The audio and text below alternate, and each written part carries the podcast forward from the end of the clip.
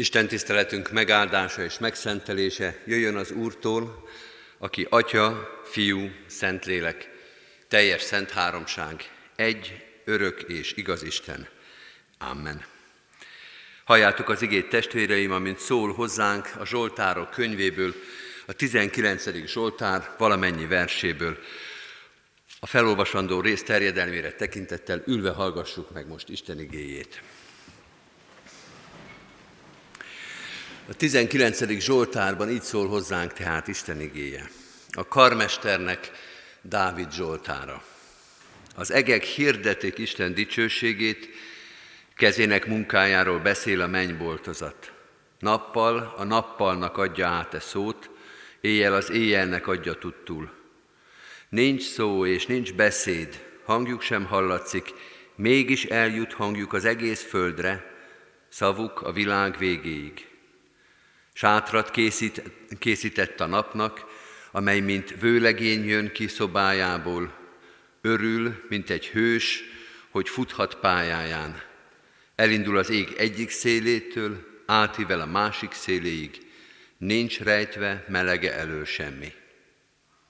Az Úr törvénye tökéletes, felüdíti a lelket. Az Úr intőszava határozott, bölcsé teszi az együgyűt. Az Úr rendelkezései helyesek, megörvendeztetik a szívet. Az Úr parancsolata világos, ragyogóvá teszi a szemet. Az Úr félelme tiszta, megmarad örökké, az Úr döntései igazak, mindenben igazságosak, kívánatosabbak az aranynál, a sok szín aranynál is, édesebbek a méznél, a csurgatott méznél is. Szolgálat is figyelmeztetik, ha megtartja azokat, jutalma bőséges. A tévedéseket kiveheti észre, titkos bűnök miatt ne büntes meg. A kevésségtől is tarts távol szolgádat, ne uralkodjék rajtam. Akkor fedhetetlen maradok, sok bűntől mentesen. Fogad kedvesen számnak mondásait, és szívem gondolatait, Uram, kősziklám és megváltom. Amen. Isten tegye áldottá igének hallgatását, szívünkbe fogadását. Gyertek, emeljük fel szívünket most az Úrhoz, és imádkozzunk.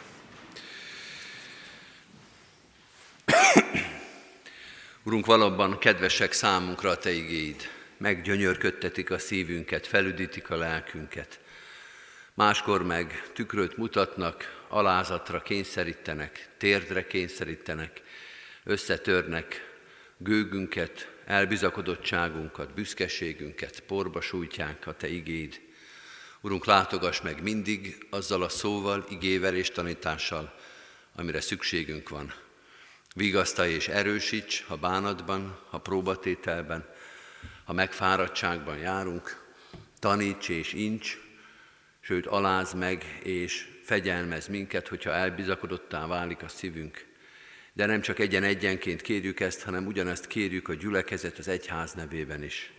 Te légy a mi mesterünk, tanítunk, vezetőnk, te taníts, tanítsd az egyházat, a gyülekezetet, Isten népét az igaz Isten tiszteletre, az igaz életre, a tanítványságra, Jézus Krisztus hirdetésének igaz szolgálatára. Így kérünk most, ezen az ünnepnapon is, a reformáció ünnepnapján, árasz ki ránk szent lelkedet ma is, hogy amit évszázadokon, sőt évezredeken keresztül megtapasztalt a néped, az valóság legyen most is. Te vagy az egyház ura, az egyház védője, irányítója, útmutatója, az egyház feje, te vagy a mi mesterünk és tanítunk, és mi mind követünk téged. Segíts, hogy ennek a hitvallásnak, ennek a mondatnak minden szava igazzá váljon, minden pillanatban, minden döntésünkben, minden szolgálatunkban.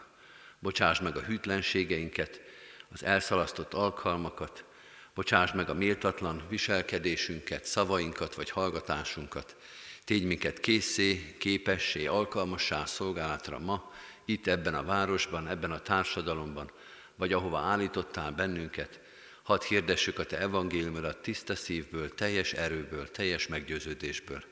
Így kérünk most is, légy jelen a hirdetett igében, mindahogy kérünk, légy itt az úrvacsorai közösségben is. Megvalljuk méltatlanságunkat a hirdetett igére, a látható igére, a veled való találkozásra. Ha a te kegyelmed meg nem tisztít, meg nem most bennünket, egyikre sem mélt, lennénk méltók, mégis itt vagyunk, és hittel vagyunk itt, és reménységgel, hogy hallgathatunk, hogy az asztalodhoz léphetünk, hogy veled és egymással közösségbe lehetünk. Tisztíts meg, most meg a szívünket, a lelkünket, szentelj meg bennünket, hogy hallgathassunk, hogy veled közösségbe lehessünk, hogy téged követhessünk. Amen. Kedves testvérek, készüljünk az ige hirdetésére a 161.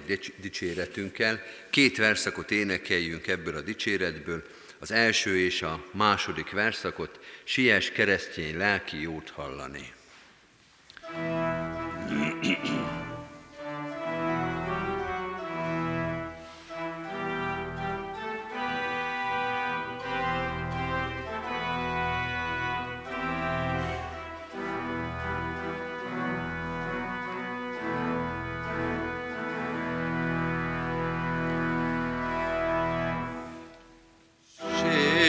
keresztény lelki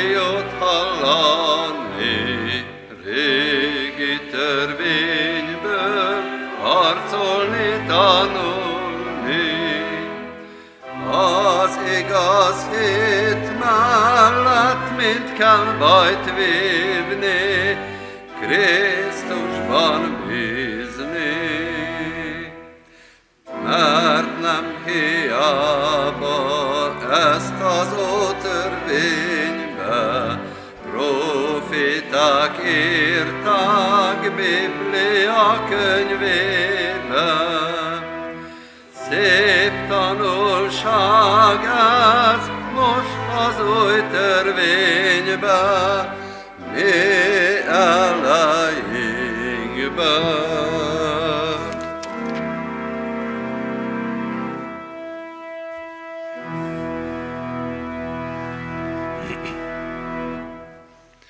Kedves testvérek, az a szentírásbeli rész, melynek alapján Isten szent lelkének segítségül hívásával üzenetét hirdetni kívánom közöttetek, írva található a Timóteushoz írott második levél harmadik részében, a 16. és 17. versekben a következő képpen.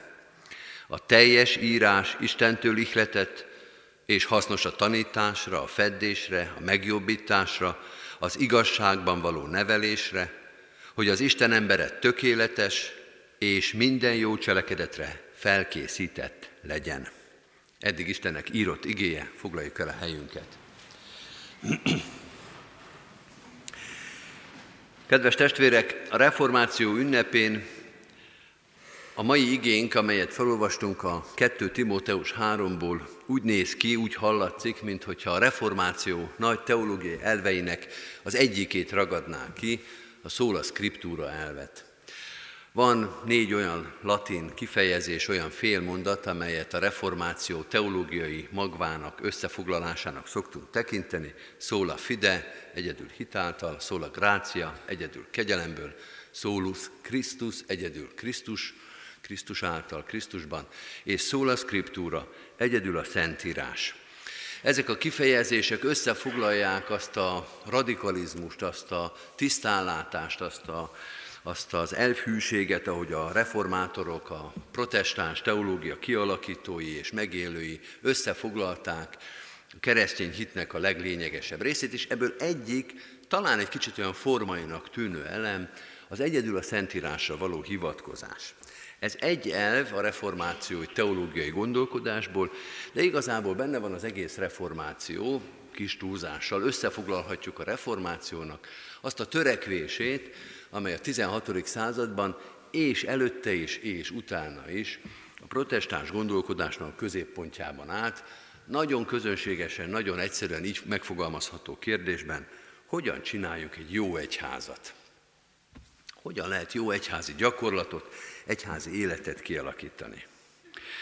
Mielőtt erre a kérdésre rátérnénk, az első gondolat, ami ebből az igéből, a 2 Timóteus 3-ból kihallatszik, vagy megfogalmazható, az az, hogy a Szentírásnak az ilyen célú, ilyen irányú felhasználása, figyelembevétele a hívőknek, az Isten embereinek szól.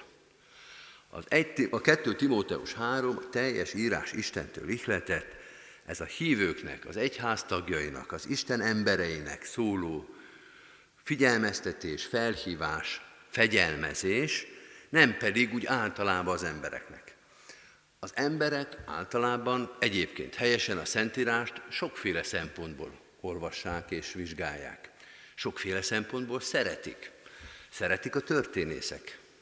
Mert ebből a korból azért egy páratlan történeti leírás, nagyon kevés népnek és nagyon kevés kornak van ilyen viszonylag hosszú, részletes, több szempontból is megközelíthető történeti leírása. Nagyon szeretik a nyelvészek, szeretik az irodalmárok, és mindenki a saját szempontjából megbecsüléssel és örömmel tekint a Szentírásra, mert mind történetileg, régészetileg, nyelvészetileg, irodalmi szempontból értékes és fontos forrás. Mindahogy egy csomó olyan fontos dolog van az életünkben, amit sokféle szempontból tudunk nézni. Mondok néhány példát. A régészek, a művészet történészek is, de főleg a régészek híres régi nagy művészeti alkotásokat szoktak használni kormeghatározásra. Van mondjuk egy egyiptomi lelet, egy egyiptomi szobor, vagy valamilyen műalkotás, és abból kivesznek egy picike kis részt, valahonnan, ahonnan nem fog látszani, és mindenféle kémiai és fizikai módszerekkel megpróbálják annak a korát pontosan meghatározni. Egy művészeti alkotás, amit arra használ egy szakember, egy nagyon képzett és nagyon igényes szakember, hogy mondjuk egy időbeli meghatározást tegyen. Vagy vegyünk egy szöveget, ott van például a halotti beszéd. Múltkor hallgattam egy előadást erről nyelvészeti szempontból, és arról szólt, hogy milyen érdekes a halotti beszéd abból a szempontból, hogy a magyar nyelvben mikor jelenik meg a névelő. Nyelvészeti szempontból ez egy nagyon érdekes változás. A halotti beszéd ez egy prédikáció, egy igazi jó magyar nyelvű igehirdetés, de fölhasználható egy nagyon érdekes nyelvészeti változás, nyelvészeti jelenség vizsgálatára, hogy mikortól használjuk a névelőket, illetve hogy a halotti beszédben még nincs névelő használat. A Szentírást is sok szempontból lehet vizsgálni, hátulról eldugott kis részleteket vizsgálni, különböző szempontokból. Most ez azért hangsúlyozom, hogy legyen egyértelmű, hogy az igénk az nem ilyen használatról szól. A 2 Timóteus 3.16 az nem történészeknek, nem régészeknek, nem nyelvészeknek, nem irodalmároknak szól, hanem Timóteusnak, az Isten emberének, az egyház vezetőjének, egy gyülekezet vezetőjének, és azt mondja, hogy a Szentírás arról fog beszélni neked, hogy az egyház hogyan működjön és hogyan épüljön föl. A Szentírás az egyházi értelmezés, a Szentírásnak az egyházi értelmezés, az egyház számára való értelmezése jelenik meg itt, mindenféle más értelmezésektől bizonyos értelemben elhatárolódva. Vagyis azt mondja ez az ige, hogy nem gőgösen, nem másokat lenézve, de nekünk egyértelműen el kell tudni mondani, ki kell fejezni, hogy számunkra a Szentírás, az írás, amit megjelenik, az az egyéni és közösségi életünknek az irányítója. Nem másra használjuk, mások használhatják másra is, de mi erre használjuk. Mi így tekintünk rá. Mind ahogy a hajós kapitány is, hogyha megnézi, vagy kezébe veszi az iránytűt, a számára nem egy szép régiség, lakberendezési tárgy, esztétika, hanem az irányításnak az eszköze. A pontos iránymutatásnak az eszköze. Timóteushoz írt levélben az első gondolatát így néz ki, az írásra mi így tekintünk, mint az egyház életünk és egyébként a magánéletünk iránymutatójára, amely majd az irányokat, a jó és a rossz, a szent és a profán irányait ki fogja jelölni számunkra.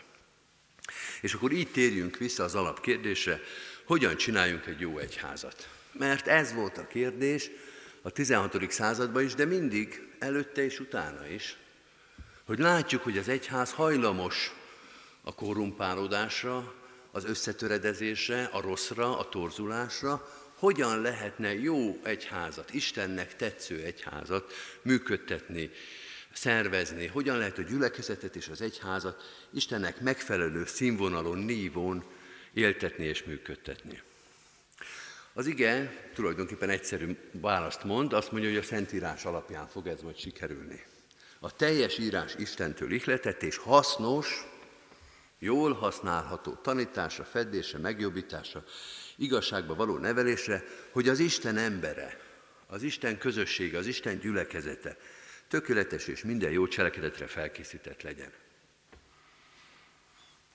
Először is azt mondja ez az ige, hogy számoljunk le az illúziókkal. Önmagunktól nem fogunk tudni jó egyházat építeni. A Szentírásra lesz majd szükség, de ez azt jelenti, hogy önmagunktól, az emberi kvalitásainkból, az emberi bölcsességünkből nem épül igaz egyház. Nem épül jó gyülekezet. Még a legszentebb, legpozitívabb emberi képességeink, a bölcsesség, a belátás, a fejlődés, a felvilágosultság, tehát ezek mind összesen nem fognak összeadni egy jó egyházat. Ahhoz az írásra lesz szükség, az Istentől ihletett írásra, szentírásra, hogy az egyházunk megfelelő szinten legyen. Mindezek a jók, amelyeket fel tudunk mutatni, és ezek önmagukban tulajdonképpen tényleg jó dolgok. Bölcsesség, belátás, türelem, fejlődés, felvilágosultság, ezek nem viszik előre a világot se, a háborúkat se szüntették meg, a betegségeket se szüntették meg, és az egyházat sem javítják meg. Hiában hivatkozunk ezekre, mint pozitív emberi tulajdonságokra. A véletlen sem fog segíteni. Sok rossz egyház után véletlenül egyszer csak nem fog előállni egy jó egyház, egy jó gyülekezet, hogy valahogy úgy alakultak a dolgok, hogy ez úgy pont jól jött ki. Mindahogy hiába teszünk egymás mellé vasdarabokat, nem fog véletlenül összeállni mondjuk egy autó, de még egy kávédaráló sem. Véletlenül, egyszer csak szerencséből nem lesz jó egyházunk és jó gyülekezetünk. És más gyakorlatok átvétele sem segít. Hiába vizsgáljuk, hogy hogyan működik egy sikeres vállalat, vagy egy jó önkormányzat, vagy egy nagy hatású és pozitív munkájú egyesület vagy párt. Ezeknek a gyakorlatnak az átvétele nem hoz létre egy jó és Isten szerint való egyházat, mind ahogy a festőművész is hiába figyeli, hogy hogyan működik és hogyan dolgozik a szobafestő és mázoló, nem lesz belőle nagy művész attól, hogy valaki más másban jó volt, ezen a területen nem segít. Kedves testvérek, arról beszél ez az ige, hogy egyház és gyülekezet attól még sohasem lett igaz és jó egyház, ha emberi bölcsességre, ha véletlenre, ha szerencsére, vagy világi gyakorlatokra épített. De nincs is szükség erre, mondja a 2 Timóteus 3.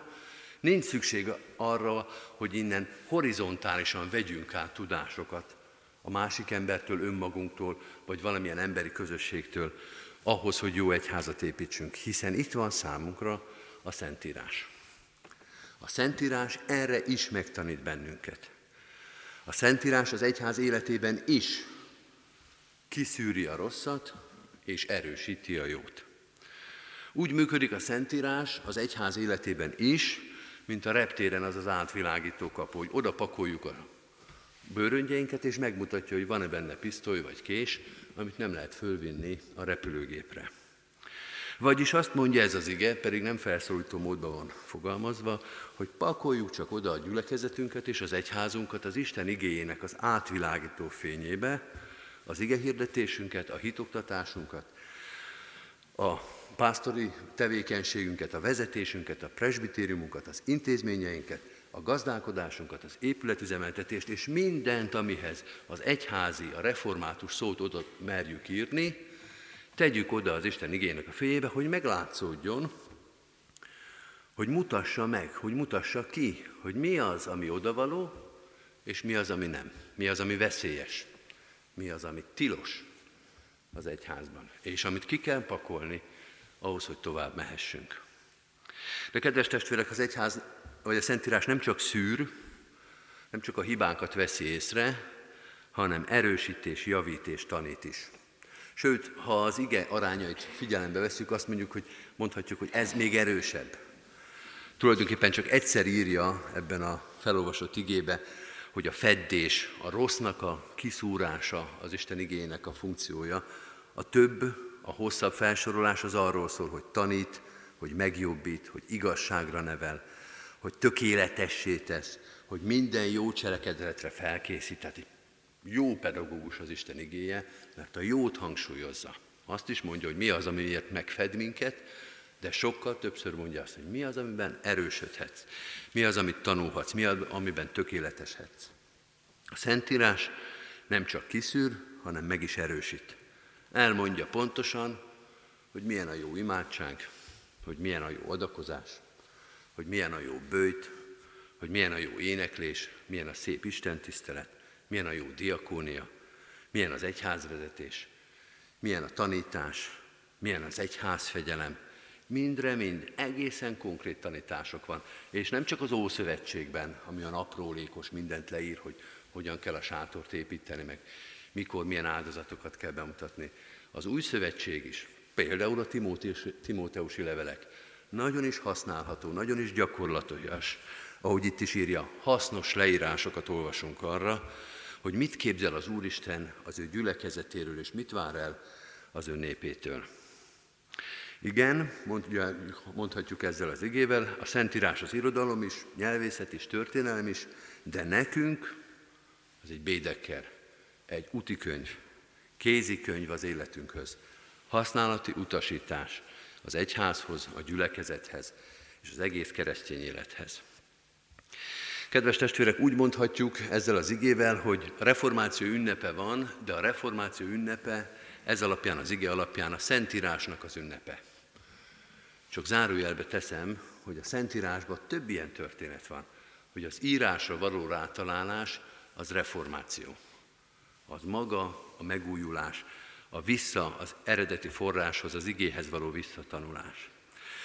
A reformáció ünnepe a Szentírás ünnepe, de nem díszkiadás értelemben, arra is szükség van, szépen kinyomtatott míves bibliákra, de alapvetően biblia olvasásról szól, ige olvasásról. Úgyhogy, ha egy kicsit leegyszerűsíthetem a dolgot, ünnepeljünk, kedves testvérek, azzal, hogy még ma újra elővesztjük a Szentírást, és elolvasunk belőle egy részletet, és azt mondjuk, hogy ez holnap is, meg holnap után is. Mert egy református egyházban, egy protestáns egyházban a reformáció ünnepe és a Szentírás olvasása elválaszthatatlan egymástól. Ezzel a hittel és reménységgel, ezzel a hálával ünnepeljük a reformációt, ennek az örökségét, a kezünkbe adott magyar nyelvű, szépen fordított szentírásokkal, az ige közösségével, az urvacsorai közösséggel és gyülekezetünk ige szerinti vezetésével. Amen. Kedves testvérek, készüljünk az úrvacsorai közösségre a 436. dicséretünkkel. Három verszakot énekeljünk ebből, a 436. dicséretünk első három verszakát, majd készüljünk az úrvacsorai közösségre. Örülj szívem, vígadj lelkem, ékességed lett a hit.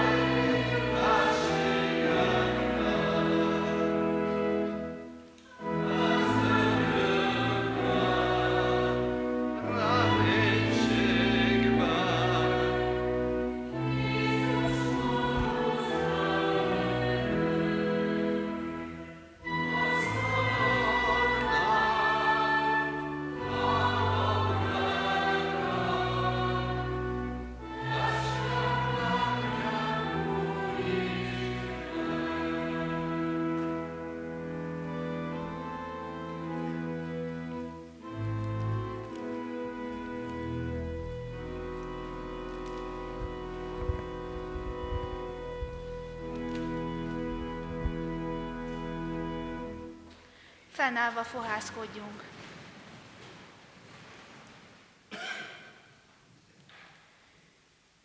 Istennek szent lelke, szállj le mireánk és vezess el bennünket az Úr Jézus Krisztussal való közösségre.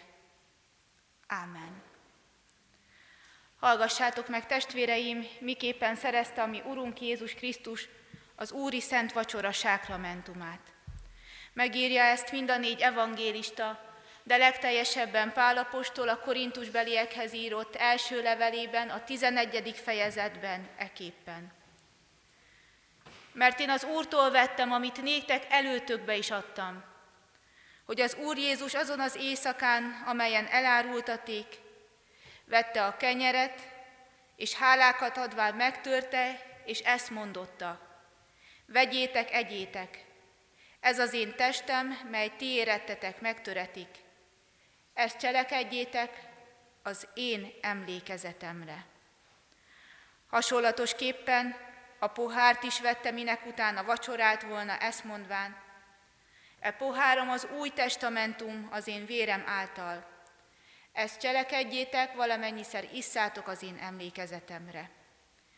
Mert valamennyiszer eszitek-e kenyeret, és isszátok-e pohárt, az Úrnak halálát hirdessétek, amíg eljövend.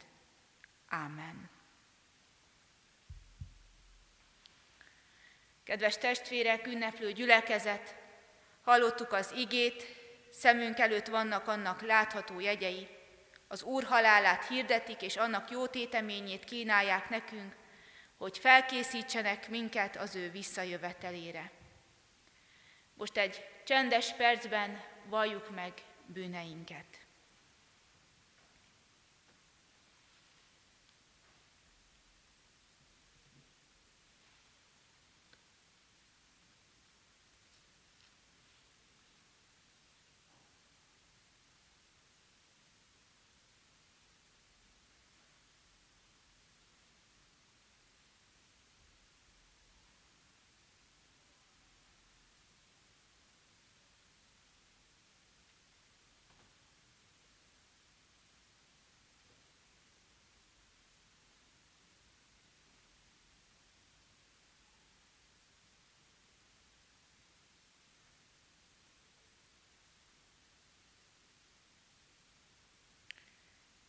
Kiveheti észre a tévedéseket, titkos bűnöktől tisztíts meg engemet.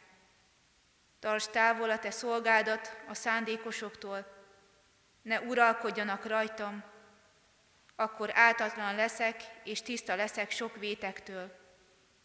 Legyenek kedvedre valók szája mondásai, és az én szívem gondolatai előtted. Legyenek, ó Uram, kősziklám és megváltóm. Amen. Mindezek után halljuk meg Isten kegyelmes válaszát. Mert a hegyek eltávoznak, és a halmok megrendülnek, de az én irgalmasságom tőled el nem távozik, és békességem szövetsége meg nem rendül. Ámen. Bűneink megvallása után tegyünk vallást a mi hitünkről, mondjuk el együtt az apostoli hitvallást. Hiszek egy Istenben, mindenható atyában, mennek és földnek teremtőjében, és Jézus Krisztusban, az ő egyszülött fiában, ami Urunkban, aki fogantatott Szentlélektől, született Szűz Máriától, szenvedett, Poncius Pilátus alatt megfeszítették, meghalt és eltemették alászállt a poklokra, harmadnapon feltámadt a halottak közül, fölment a mennybe, ott ül a mindenható Atyaisten jobbján, onnan jön el ítélni élőket és holtakat.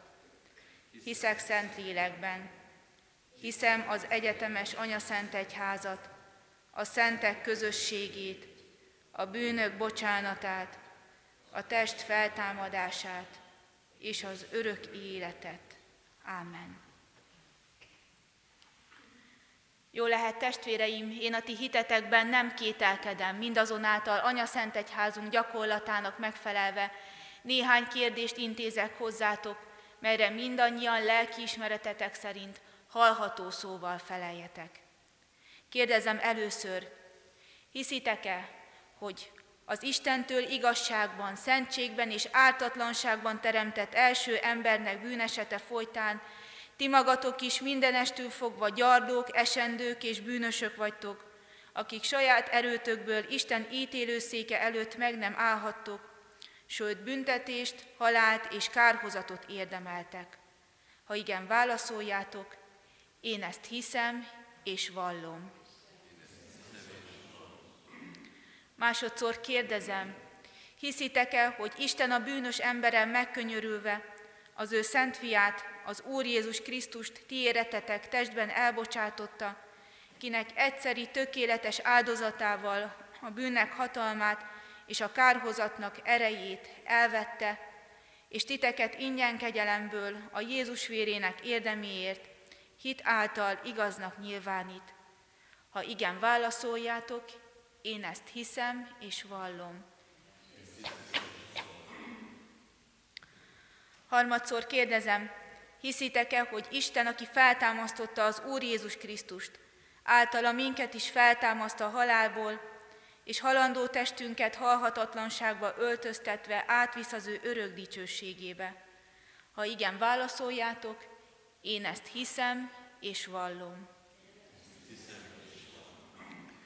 Mindezek után ígéritek-e, fogadjátok-e, hogy ti e kegyelemért hálából egész életeteket az Úrnak szentelitek, és már a jelenlevő világban, mint az ő megváltottai, az ő dicsőségére éltek. Ha igen, válaszoljátok, ígérem és fogadom. Én is mindezeket veletek együtt hiszem és vallom, ígérem és fogadom. Most azért, mint az én Uramnak méltatlan, mégis elhívott szolgája. Hirdetem néktek Isten kegyelmét és szeretetét, amelyet leginkább az ő szent fiának, az Úr Jézus Krisztusnak közén küldésében és áldozatában mutatott meg nekünk, és hirdetem a bűnök bocsánatát a Szent Fiú áldozatáért és az örök életet. Amen. Most pedig testvérek, szép rendben járuljunk majd az Úr szent asztalához. Az úrvacsora vétel alatt énekeljük a 457. dicséretünket és az azt követő énekeket. Aki nem kíván élni borral, azok kérjék majd a kék szallaggal átkötött kelyhet.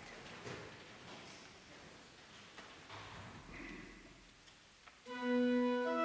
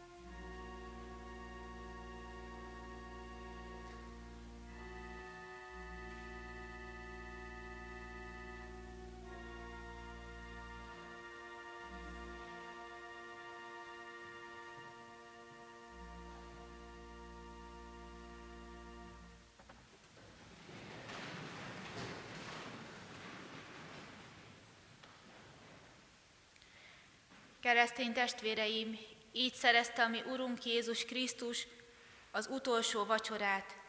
Így éltek vele az apostolok, az egyházatják, a reformátorok, hitvalló őseink és Isten kegyelméből így élhettünk ma vele mi is. Minek előtte elbocsátanánk titeket, kérünk és intünk, hogy Isten kegyelmét hiába valóvá ne tegyétek magatokban. Ne uralkodjék többé ti bennetek a bűn, sőt viseljétek magatokat a ti keresztény rendeltetésetekhez méltóan, hogy semmi titeket meg ne foszthasson Istennek ama szeretetétől, amelyet kijelentett, és hozzátok megbizonyította Jézus Krisztusban. Legyetek, mint az ő szentei és szerettei könyörületesek. Öltözzétek fel a jóságot, alázatosságot, szerítséget, béketűrést. Szenvedjétek el egymás szeretetben, és ha egymás ellen valami panaszotok volna, bocsássatok meg egymásnak, miképpen Krisztus is megbocsátott ti néktek. Az Istennek békessége uralkodjék a ti szívetekben, amelyre hivattatok is egy testben. Ámen. Hajtsuk meg a fejünket, imádkozzunk. Magasztalunk téged, mennyei édesatyánk, minden ránk árasztott jó téteményeidért, kiváltképpen pedig azért, hogy minket a szent vendégségben most itt kegyelmesen részesítettél, és ezáltal bűneink bocsánata és az örök élet felől bizonyossá tettél bennünket. Kérünk, Urunk, segítsd megtartani ígéretünket, fogadásunkat, hogy kegyelmedért egész életünket neked szenteljük, és a te dicsőségedre éljünk.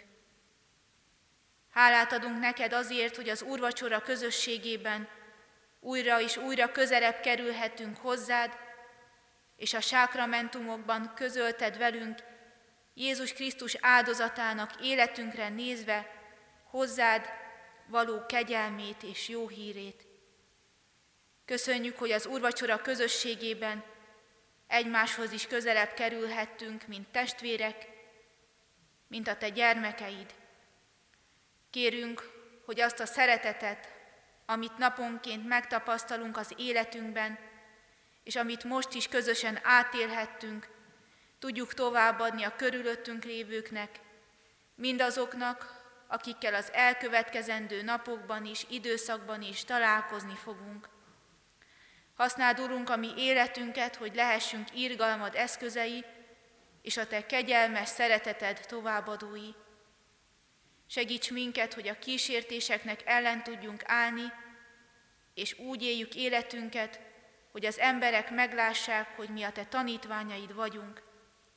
Hálát adunk azokért az alkalmakért, amikor ez így történhetett. Hálát adunk, hogy a gyülekezetünk tagjai oly sok helyen adhatnak hírt rólad, óvodákban, iskolákban, idős otthonokban, és még sok egyéb helyen is. Kérünk, hogy ebéli munkálkodásunkat is áld meg szentelkeddel és bölcsességeddel. Kérünk, Urunk, a családokért, áld meg a kisgyermekeket, az ifjakat, a szülőket, nagyszülőket. Kérünk a magányosokért, egyedül lévőkért, Add, hogy ők is megtapasztalhassák, hogy soha sincsenek egyedül, mert Te velük vagy. Urunk, imádkozunk a betegeinkért, kérünk Te légy gyógyítójuk, imádkozunk a szenvedésekben lévőkért, Te légy támaszuk, imádkozunk a gyászolókért, Te légy vigasztalójuk, adj reménységet nekik afelől, hogy szerettük a Te oltalmadban lehet. Kérünk, Urunk, városunkért, országunkért, népünkért és nemzetünkért, ad, hogy minél közelebb kerülhessünk hozzád. Kérünk egyházunk és nemzetünk vezetőiért, áld meg őket lelkeddel és bölcsességeddel. Jézus Krisztus nevében kérünk, hallgass meg imádságunkat. Ámen. Most közösen együtt fennhangon mondjuk el az Úrtól tanult imádságot.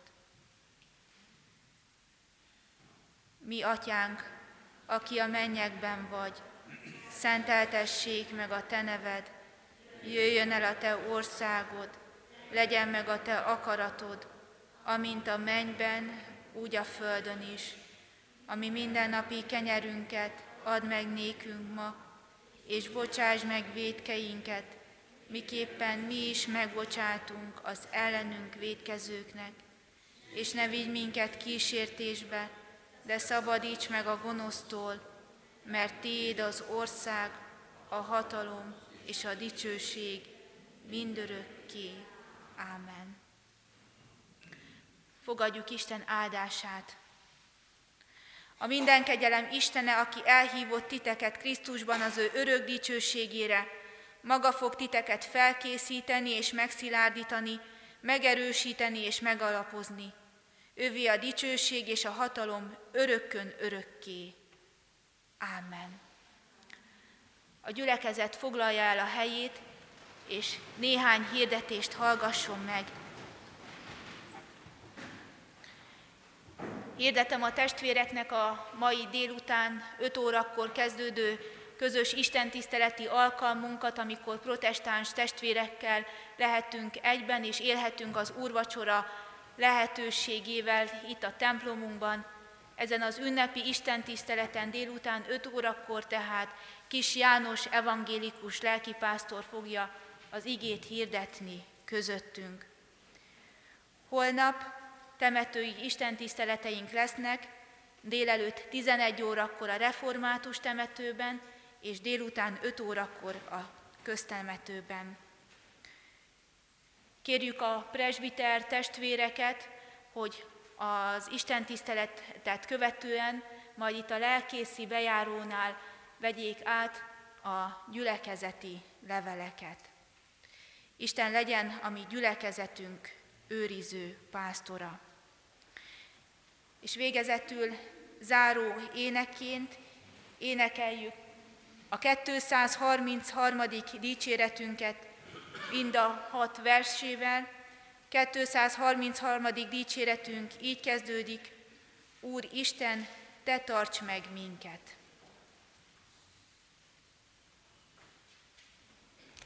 thank